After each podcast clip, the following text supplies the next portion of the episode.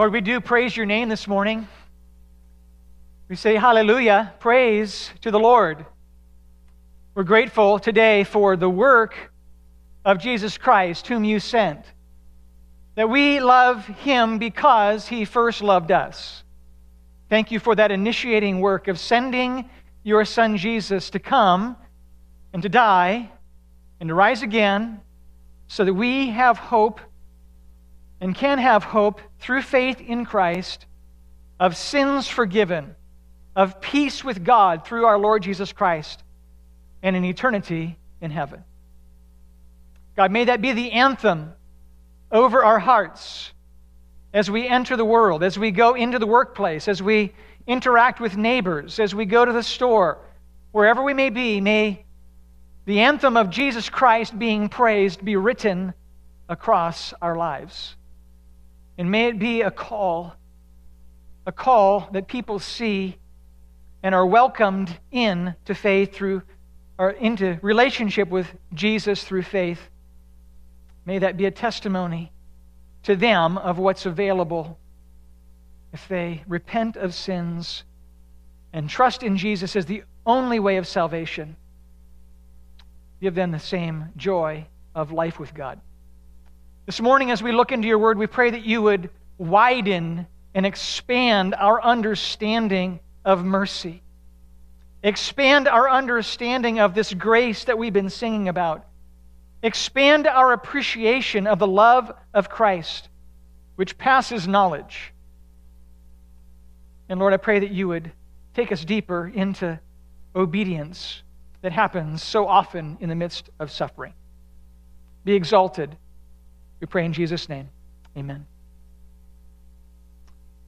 If I were to have a conversation with any one of you today, and I were to ask you the question Have you experienced a, a measure of trial or suffering or difficulty? Everybody in this room who has a relationship with God, especially, I, I, I know you've suffered.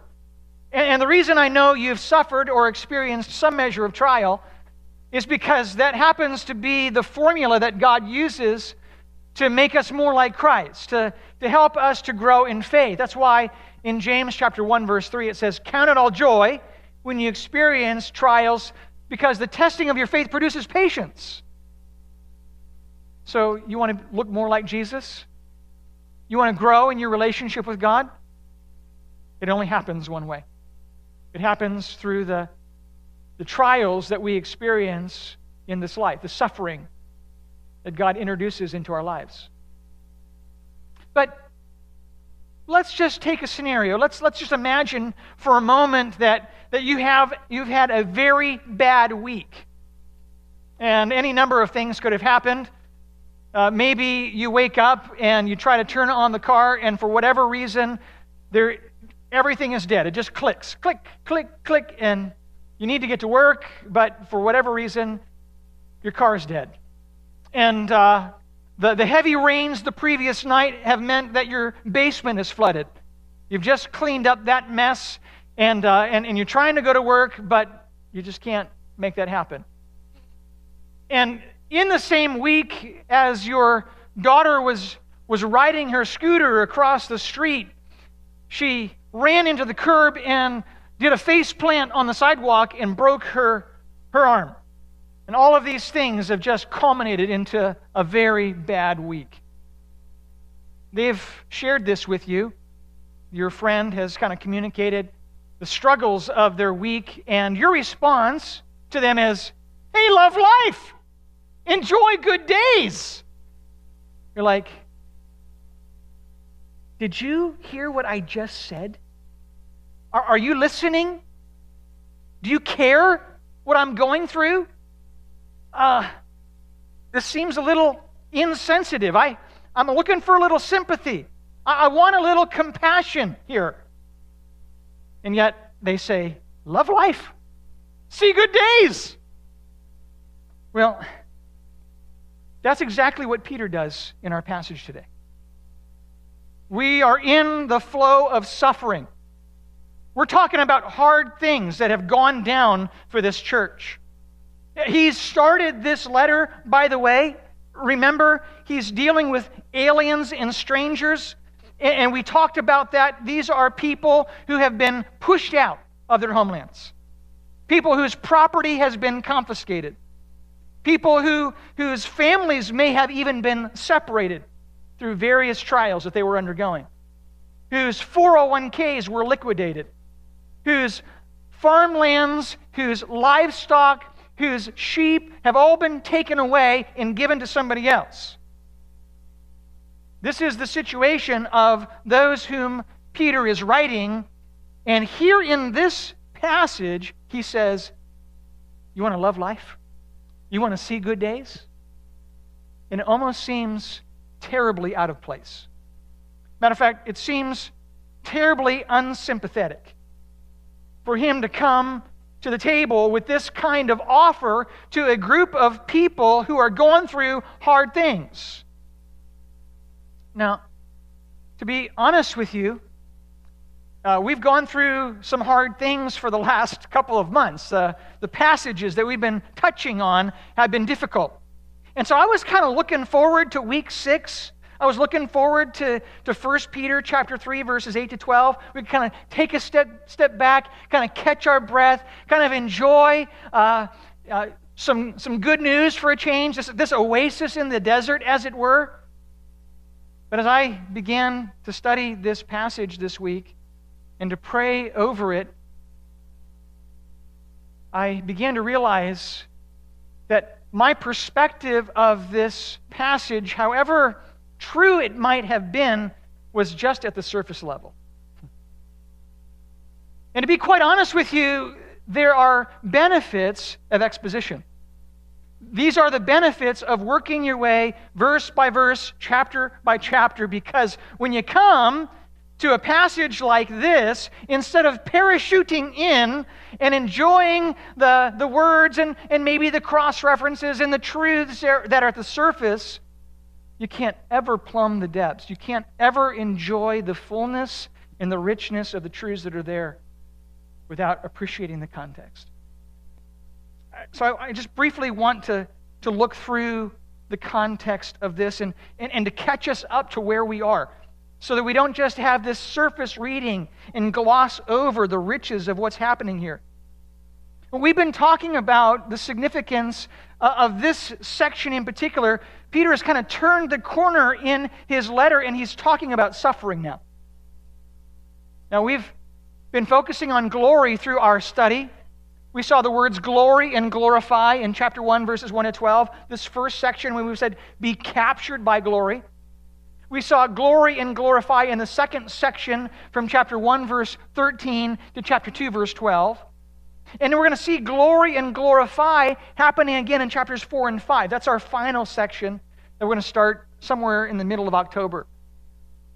But here in this section of chapter 2, verse 13 to the end of chapter 3, you will not find the word glory. But that does not mean that glory is not here. Because we've said that glory is the manifestation of God's presence. And by the way, Larry, if there's a way to put the slides on the screen in the back, that would be helpful. Thank you. We said that glory is the manifestation of God's presence, which means glory is how we know that God is present. God is there. His, his presence and power shows up in our lives. And we see God's power and presence in this section through suffering.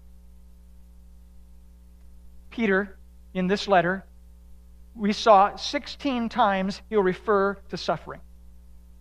And I'm just going to show a, a, graphic for you to, to help you see how, how Peter compares with the rest of the New Testament. Is it up there? Good. How it p- compares with the rest of the New Testament in terms of, of its attention given to suffering. Because Peter wants you to understand that as a Christian, suffering is what you are called to. And we're going to look at that a little bit more in a moment.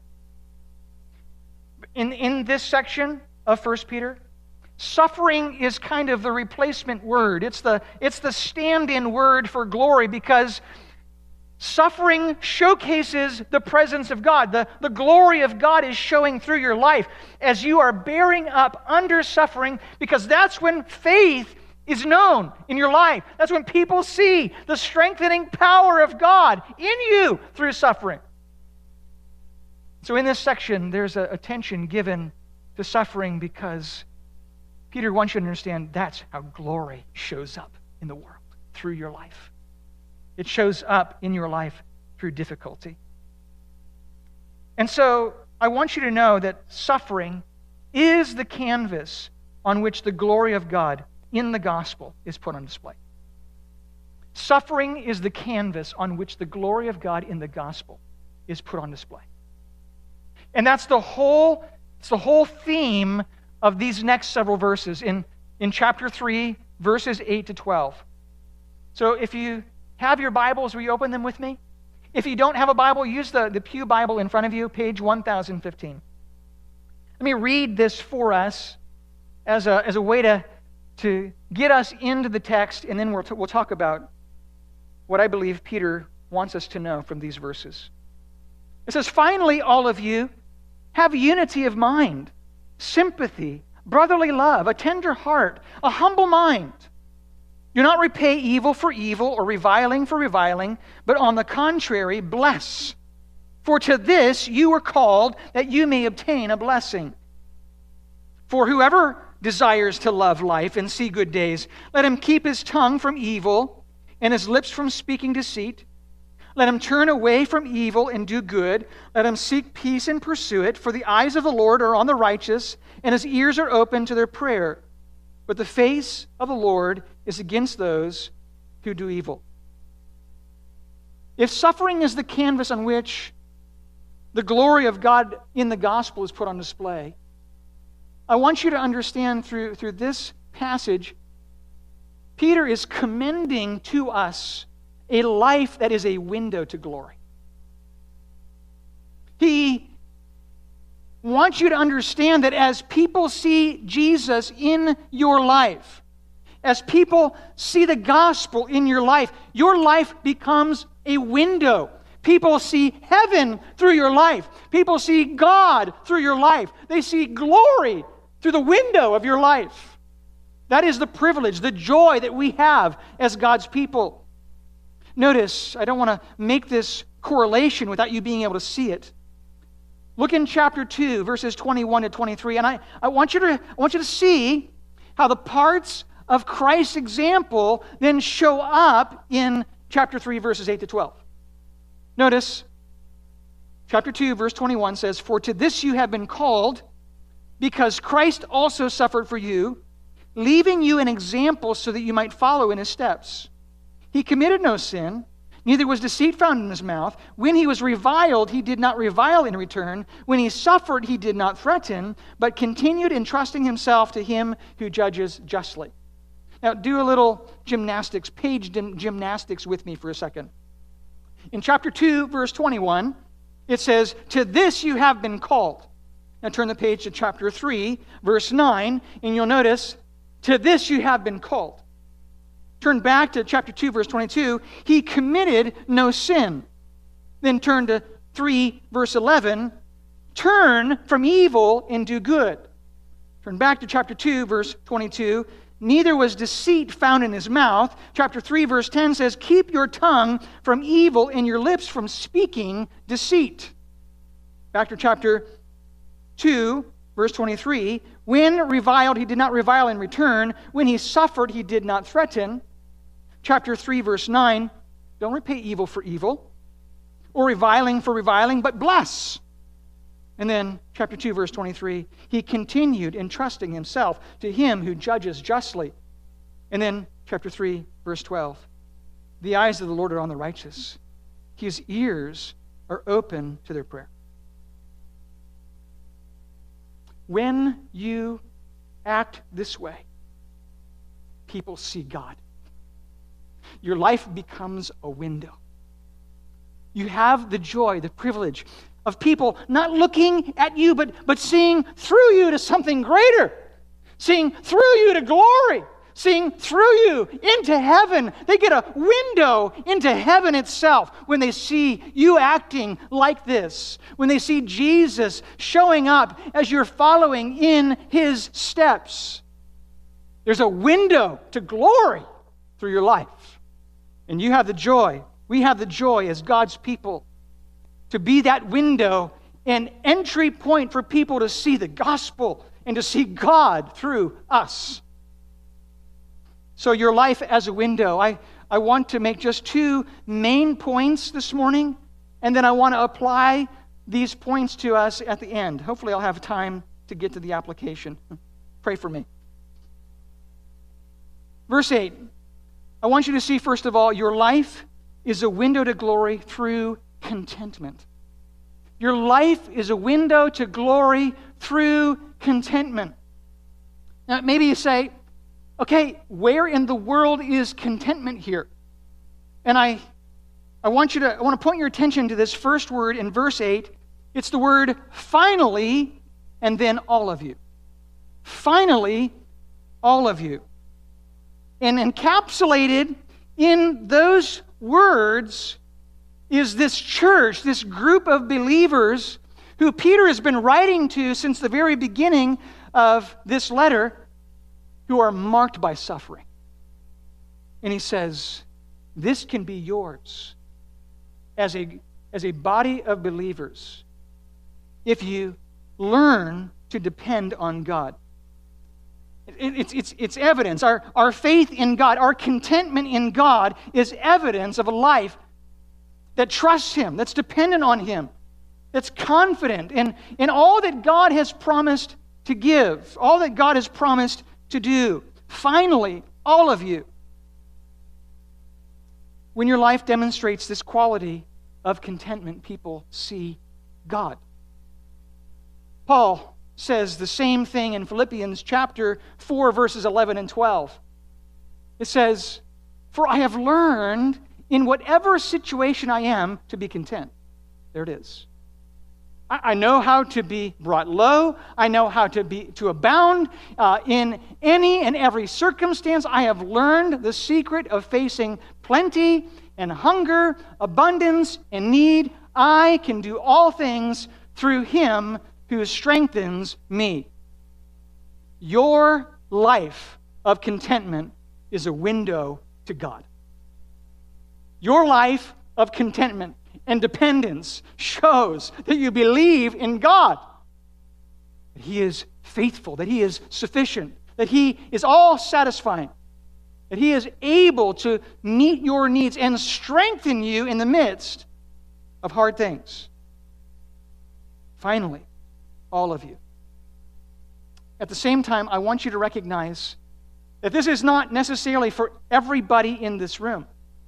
It's certainly not for everybody in your neighborhood or in your workplace. That Peter, when he writes these words, all of you, is designating a particular category of people. He's, he's emphasizing a category of people who know God, who love God, who believe in God, who have a relationship with God. And I would like to think that everybody in this room has a relationship with God, but I know better. Now, maybe you know who God is. Maybe you have gone to church for a very long time. Maybe you read the Bible and you pray once in a while. Maybe you're kind of the husband or wife that God has called you to be. Maybe as a child you show respect to your parents. You do what you're told. But when it comes to a real relationship with God, you know nothing about that. This is not for you. This is only for those who recognize their sin who have repented from it, who have confessed it before God, who have turned away through the power of the Holy Spirit, who have bowed the knee to Jesus Christ, who have received Him by faith, who recognize that He is the only way, the only truth, the only life, the only way to the Father is faith in Jesus Christ, and you have laid it down, and you have made Him your Lord. You recognize that He is Master and Lord. It's for those kinds of people. The invitation is open. Whoever believes may come. Whoever believes in the name of the Lord Jesus Christ will be saved. That's the invitation. But I don't want to assume that everybody in this room or everyone looking on live stream is in this category. But if you are in this category, your life is a window. It's a window to God as you depend on Him. It's also a window to God when the evidence of your life shows that you delight in God. It shows that, that, that God is who brings you satisfaction, that, that your eyes are focused on Him. Otherwise, how could Peter ever say the words that we find in verse 10? Whoever desires to love life and see good days, let him keep his tongue from evil and his lips from speaking deceit. Imagine saying those words to the woman that we see in chapter 3, verses 1 to 6. She comes to you. She says, My heart is breaking. My husband doesn't love Jesus, he's not a believer. I'm, I'm not supported, I'm not loved. I serve him, but he never appreciates what I do. And the thing that is most important to me, he doesn't care about at all. I feel so isolated. I feel so alone. And you respond to that heart cry with love life, see good days. How can you do this, Peter? You can do it one way and one way only. You can only do it if your delight is in God. You're not looking to this world's life to satisfy. You're looking to God to satisfy. Maybe you might think, well, Peter, this seems a little offensive. This seems a little insensitive. I remembered a friend of mine in college. Her name was Jennifer. And uh, Jennifer had just experienced a loss in her family. Her grandma had just died. And, her, and she and her grandma were super close because she was like a second mom. She looked up to her grandma. Her grandma loved Jesus and, and poured her life into Jennifer day after day after day. And, and, and so it was really fresh because her death was sudden, totally un, un, unexpected. And Jennifer just shared with me just how dis- discouraged she was, how, how broken she was over the situation. And she said, I, I can only find solace in the fact that my grandma is looking down at me.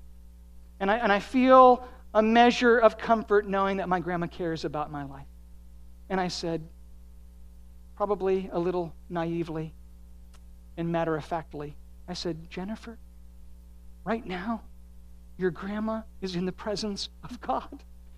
She's in the presence of God. She doesn't care about you right now.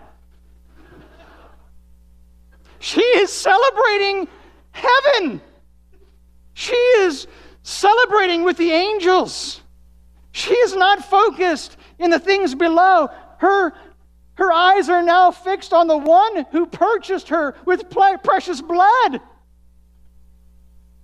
And I am not exaggerating when I say that Jennifer didn't talk to me for a year. But when she did, she said, Andrew, what you said hurt, but what you said was the truth I needed to hear. And I realized that you're right.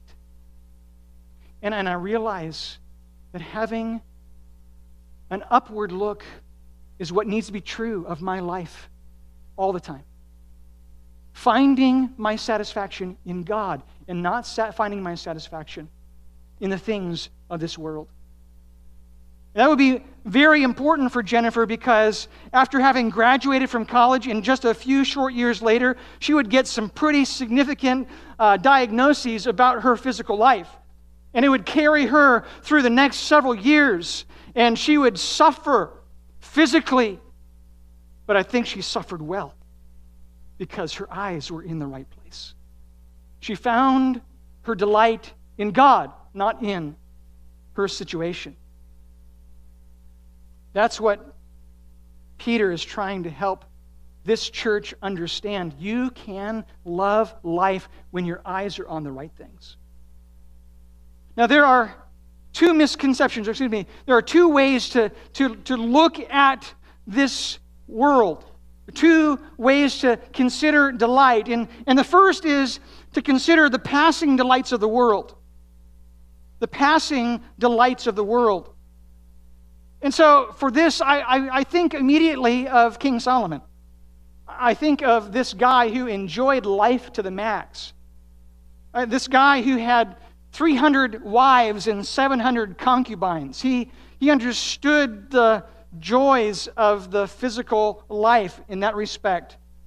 He had all the popularity he could want, he had all the wealth that he could imagine success, authority, accomplishment, pleasure, wisdom, understanding. He knew it all to the max, more than any of us will ever even begin to tap into. And what was his analysis? Well, we find his analysis in Ecclesiastes chapter 1. That's right.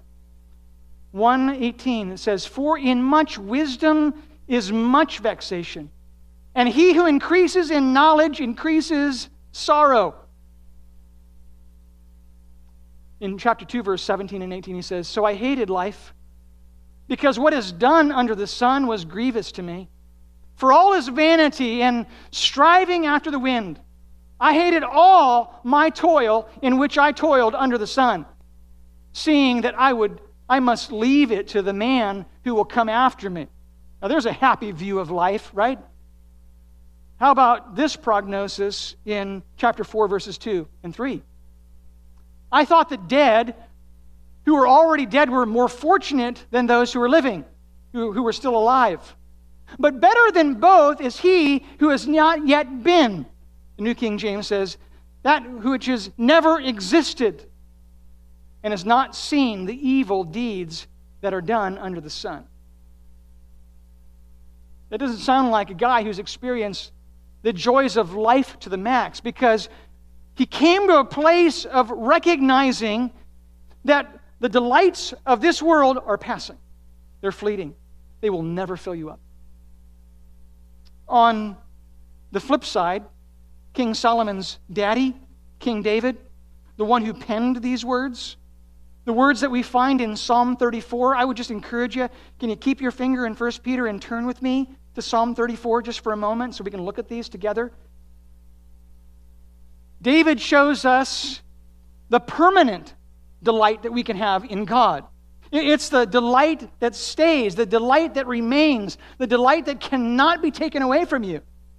While Solomon had a delight that was passing, David has, had a delight that was permanent. It was fixed. Notice Psalm 34. It says this Of David, when he changed his behavior before Abimelech, so that he drove him out and he went away. That is the subtitle of this psalm. And by the way, those who are biblical scholars believe that those subtitles are actually inscripturated because they were counted with the words when the Hebrew scribes would, would make an accounting to make sure that they got the whole book and every word down. This was part of the tally at the very end. That's why they believe this was inscripturated. Remember the situation? Remember what's happening in 1 Samuel chapter 21? This is when David is running for his life. David has done everything right in his life. David has been a faithful servant, a faithful leader, a faithful uh, um, soldier in King Saul's army. And yet, Saul is chasing after him and wants to kill him.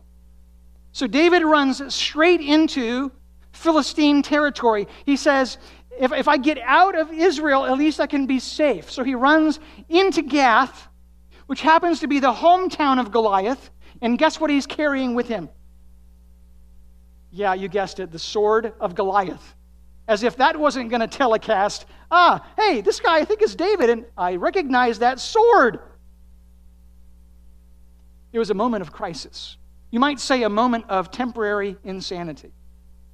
And, and yet, notice David's response. He says, I will bless the Lord at all times.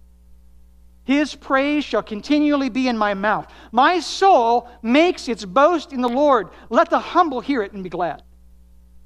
That was David's response to the difficult suffering and injustice that he experienced at the hands of Saul. And the preserving hand of God to keep him from being killed by Abimelech and the rest of the people in the city of Gath. It goes on in verses 12 to 16. You will see that as being familiar because those verses are lifted out of Psalm 34 and quoted for us in our passage in 1 Peter chapter 3. What man is there, it says in verse 12, who desires life and loves many days that he may see good? Keep your tongue from evil, your lips from speaking deceit. Turn away from evil and do good. Seek peace and pursue it. The eyes of the Lord are on or towards the righteous, and his ears are towards their cry. The face of the Lord is against those who do evil, to cut off the memory of them from the earth. How is David ever going to experience the good life when he's running for his life? How is he ever going to experience the good life when he's done everything that God has asked him to do and injustice keeps coming his way? It's because the secret is found in verses 8 to 10. It says, Oh, taste and see, the Lord is good. Blessed is the man who takes refuge in him. Oh, fear the Lord, you his saints, for those who fear, the Lord, fear him have no lack. The young lions suffer want and hunger, but those who seek the Lord lack no good thing. David has his, had his eyes fixed on a delight in God, delighting and tasting and being satisfied by the Lord.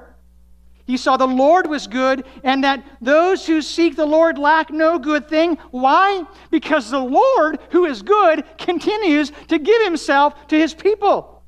The Lord's presence is known to his people.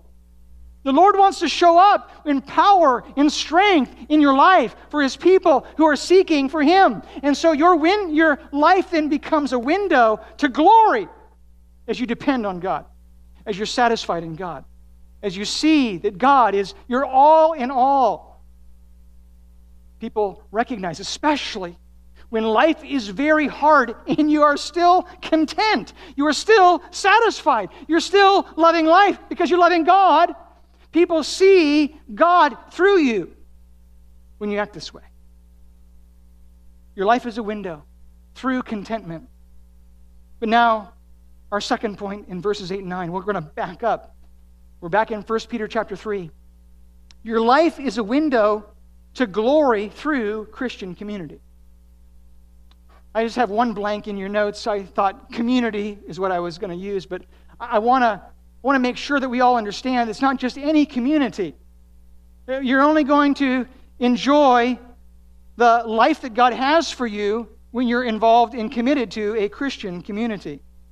And we see this in 1 Peter chapter 3 verses 8 to 9. Notice it says, "Finally all of you have unity of mind, sympathy, brotherly love, a tender heart, a humble mind. Do not repay evil for evil or reviling for reviling, but on the contrary, bless. For to this you were called, that you may obtain a blessing. In this way of life, in this community, people not only see God, but people get a chance to hear God. They get to see God, and they also have a chance to hear God. That's what we see in verses 8 and 9. So your life becomes a window to glory to God. There are five attitudes, for lack of a better word, five attitudes that, that we see here in verse 8 that, that this Christian community brings to the table when they meet together. Remember, a couple of weeks ago, we talked about you don't get strength from your relationship. God wants you to bring strength to your relationship, right? Remember that? This is the same thing. This is, this is what Peter has in mind. He's bring the strength of God, the glory of God, the presence of God to your relationships in the Christian community so you can all be strengthened. You can all show the glory of God through the window of your community. You can show the strength and glory of God through the way that you relate to one another. And, and these five attitudes that you bring to the table the unity of mind, sympathy, brotherly love, a tender heart, a humble mind. We're going to talk about them just a little bit more in a moment. But I want to just summarize these for us in terms of what we see. This is the way that people see God. Notice. Notice what is happening here. Notice that in this little uh, segment, that all of these words that Peter is using, and you may not be able to, to detect it from your translation, but, but all of them are adjectives, not verbs. And so they're not things that you do necessarily, they're things that you are. They demonstrate the transforming work of God in your life. They're the quality of the person you have become, the manifest evidence of the work of the Spirit in you, because none of these things, by the way, are natural. None of these things come easy. All of these things happen as the Spirit of God is building them into your life. You can't be a person who's uni- unified in mind or showing brotherly love or sympathy or tenderness unless the Spirit is producing that in you. These are things you bring to the table. These are the strengths or the evidence of the glory of God that you bring to the fellowship to strengthen the group at large. They're also, and you can't see this either, but in the Greek, all of these words are only used here in the New Testament. Peter is, he's making up new vocabulary because he wants to stress something very important. He wants to stress the togetherness of these words. You can't do any of these things independently. You can't do any of these things in isolation.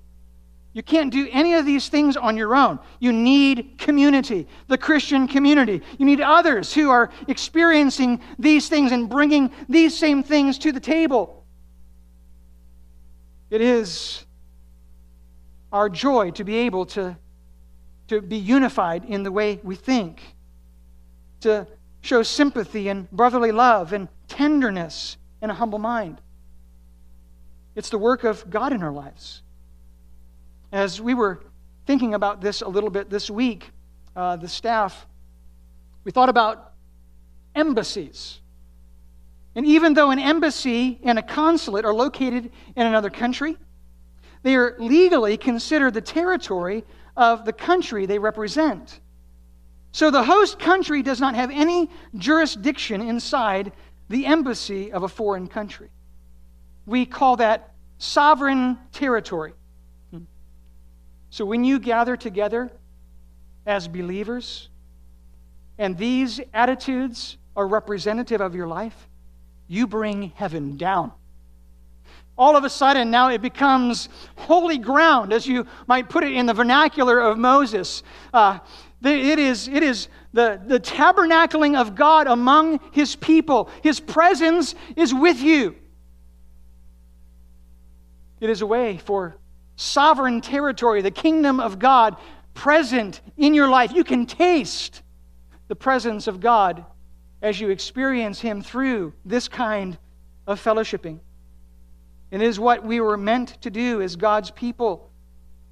As we seek first the kingdom of God and his righteousness, our, our, our focus is heavenward. And when we meet this way, we enjoy a, a taste of heaven, a preview of heaven, as it were, as God's people.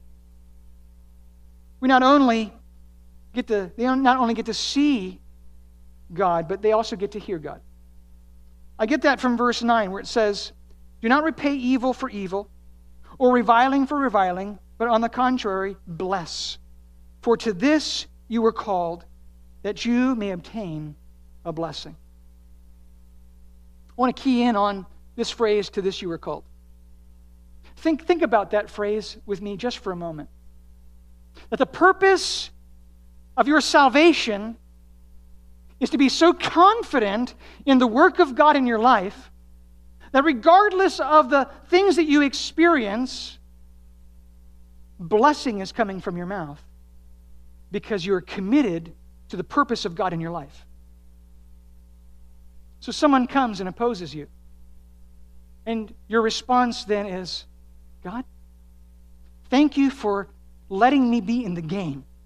Thank you for letting me be a pawn in the, in the divine chess match of life because I know that even if you sacrifice this pawn, my life, that ultimately your purposes are being fulfilled.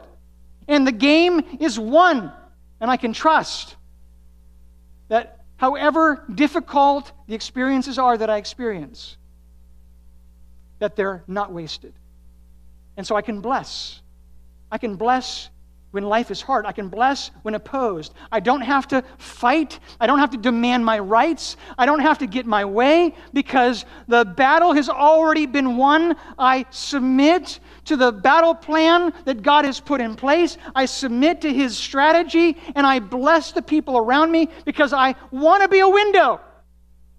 I want to be a window to Jesus. They will see Jesus, that when I'm reviled, I do not revile in re- return. When I suffer, I do not threaten, but instead I bless. And they see God through my life when that is true of the way I respond. In this way, people hear God. They see God and they hear God when we respond to God in faith. Let me just close our time with a bit of application.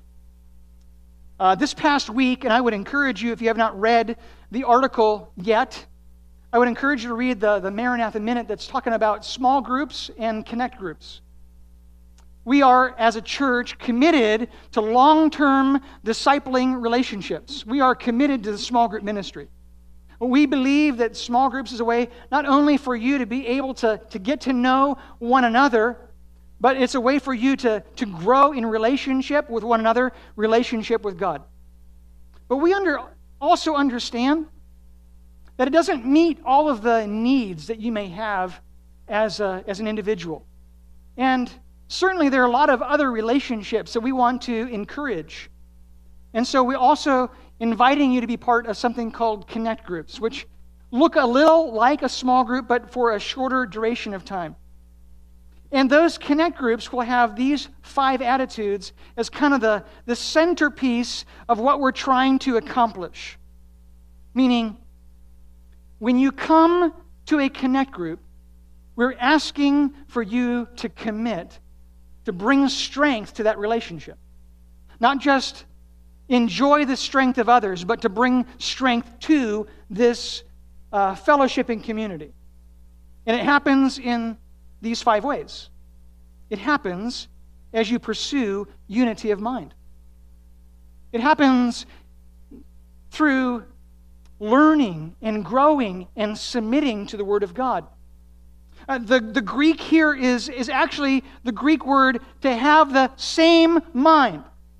And it's not that you think the same necessarily, but that your heart is aligned to the same purposes, the same vision, the same truth claims. You're submitting yourself to the authority of the Scripture, and you're interacting with one another and sharing perspectives and growing together. That everyone is a part of the process, not just one person, one teacher who's communicating, but, but everyone is, has a vested interest in growing together through the process of learning.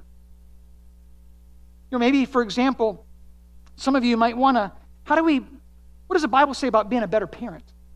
And, and so during the 9 to 10 o'clock hour, you say, let's, let's get a group together. Let's look at the Bible together. Let's see what the Bible has to say about this. So you're sharing your ideas about what the Bible teaches, and, and we're going to help find a facilitator who will, who will lead you in that discussion. Somebody who is equipped, somebody who is able and gifted in teaching, who can help lead and facilitate these groups. Unity of mind. There's also this sympathy, which is a compound word. The, the two parts of this are, are uh, soon, which means together, and pathos, which is the word for suffering. Isn't it interesting that Peter builds this in. You are a fellow sufferer. You are suffering together. Sympathy happens as you relate to one another through hard things. And then brotherly love, which is a familiar word, the Philadelphia that you have heard. Um, it is the, the kindness that can only happen in community with believers, with other people who, who love Jesus. And this brotherly love is, is showing up in, in your relating to one another and, and concern and praying for the burdens that you all, you all are experiencing. This word tender heart is, I wish I could pronounce the, the Greek term, but it's, it's the, it's like explachna, something like that. It's, it, it's intestines. It's, it's the, it's the, uh, the tenderness that you have way deep down in here. It's the gut tenderness, the, the feelings that you bring, the maybe even the ushy gushy kind of heartfelt kindness that you have. But it's felt, it's deep, it's down in the gut, the kind of, of tenderness that you will have for one another. And then finally, humble mind. And really, this is the, this is the centerpiece of, of true Christian community as you are coming to serve. It, bring, it brings this attitude of Christ, who came not to be served, but to serve and to give his life a ransom for many. So when you show up at these groups, whether they're small groups or connect groups, come with a mind to serve. Come with a mind to, to encourage. Come with a mind to, to share what God is doing in your life. Come with a heart that is ready to give, not to take. And when we do this, we'll be able to enjoy the blessings that God has promised through these words, that we will then be a window, a window to God and a window to glory. Let's pray. Father, thank you for the words that we see here in 1 Peter chapter 3. God, I pray that you would help us to be this window. This window that is visible through contentment and a window that is visible through a commitment to Christian community. God, I pray that you would help us. Help us not to have an earthly kind of delight, not to have an earthly kind of focus. Help us to have an, a heavenward focus, to see that we exist for the glory of God, we exist for the purposes of God. Write that across our hearts. May you be pleased with the energy that we spend from day to day. May we be like Peter, or excuse me, Paul says, to walk circumspectly, not as fools, but as wise, redeeming the time because the days are evil. Help us, God, to be that window to Jesus. We pray in your name. Amen. Thanks for coming. God bless you.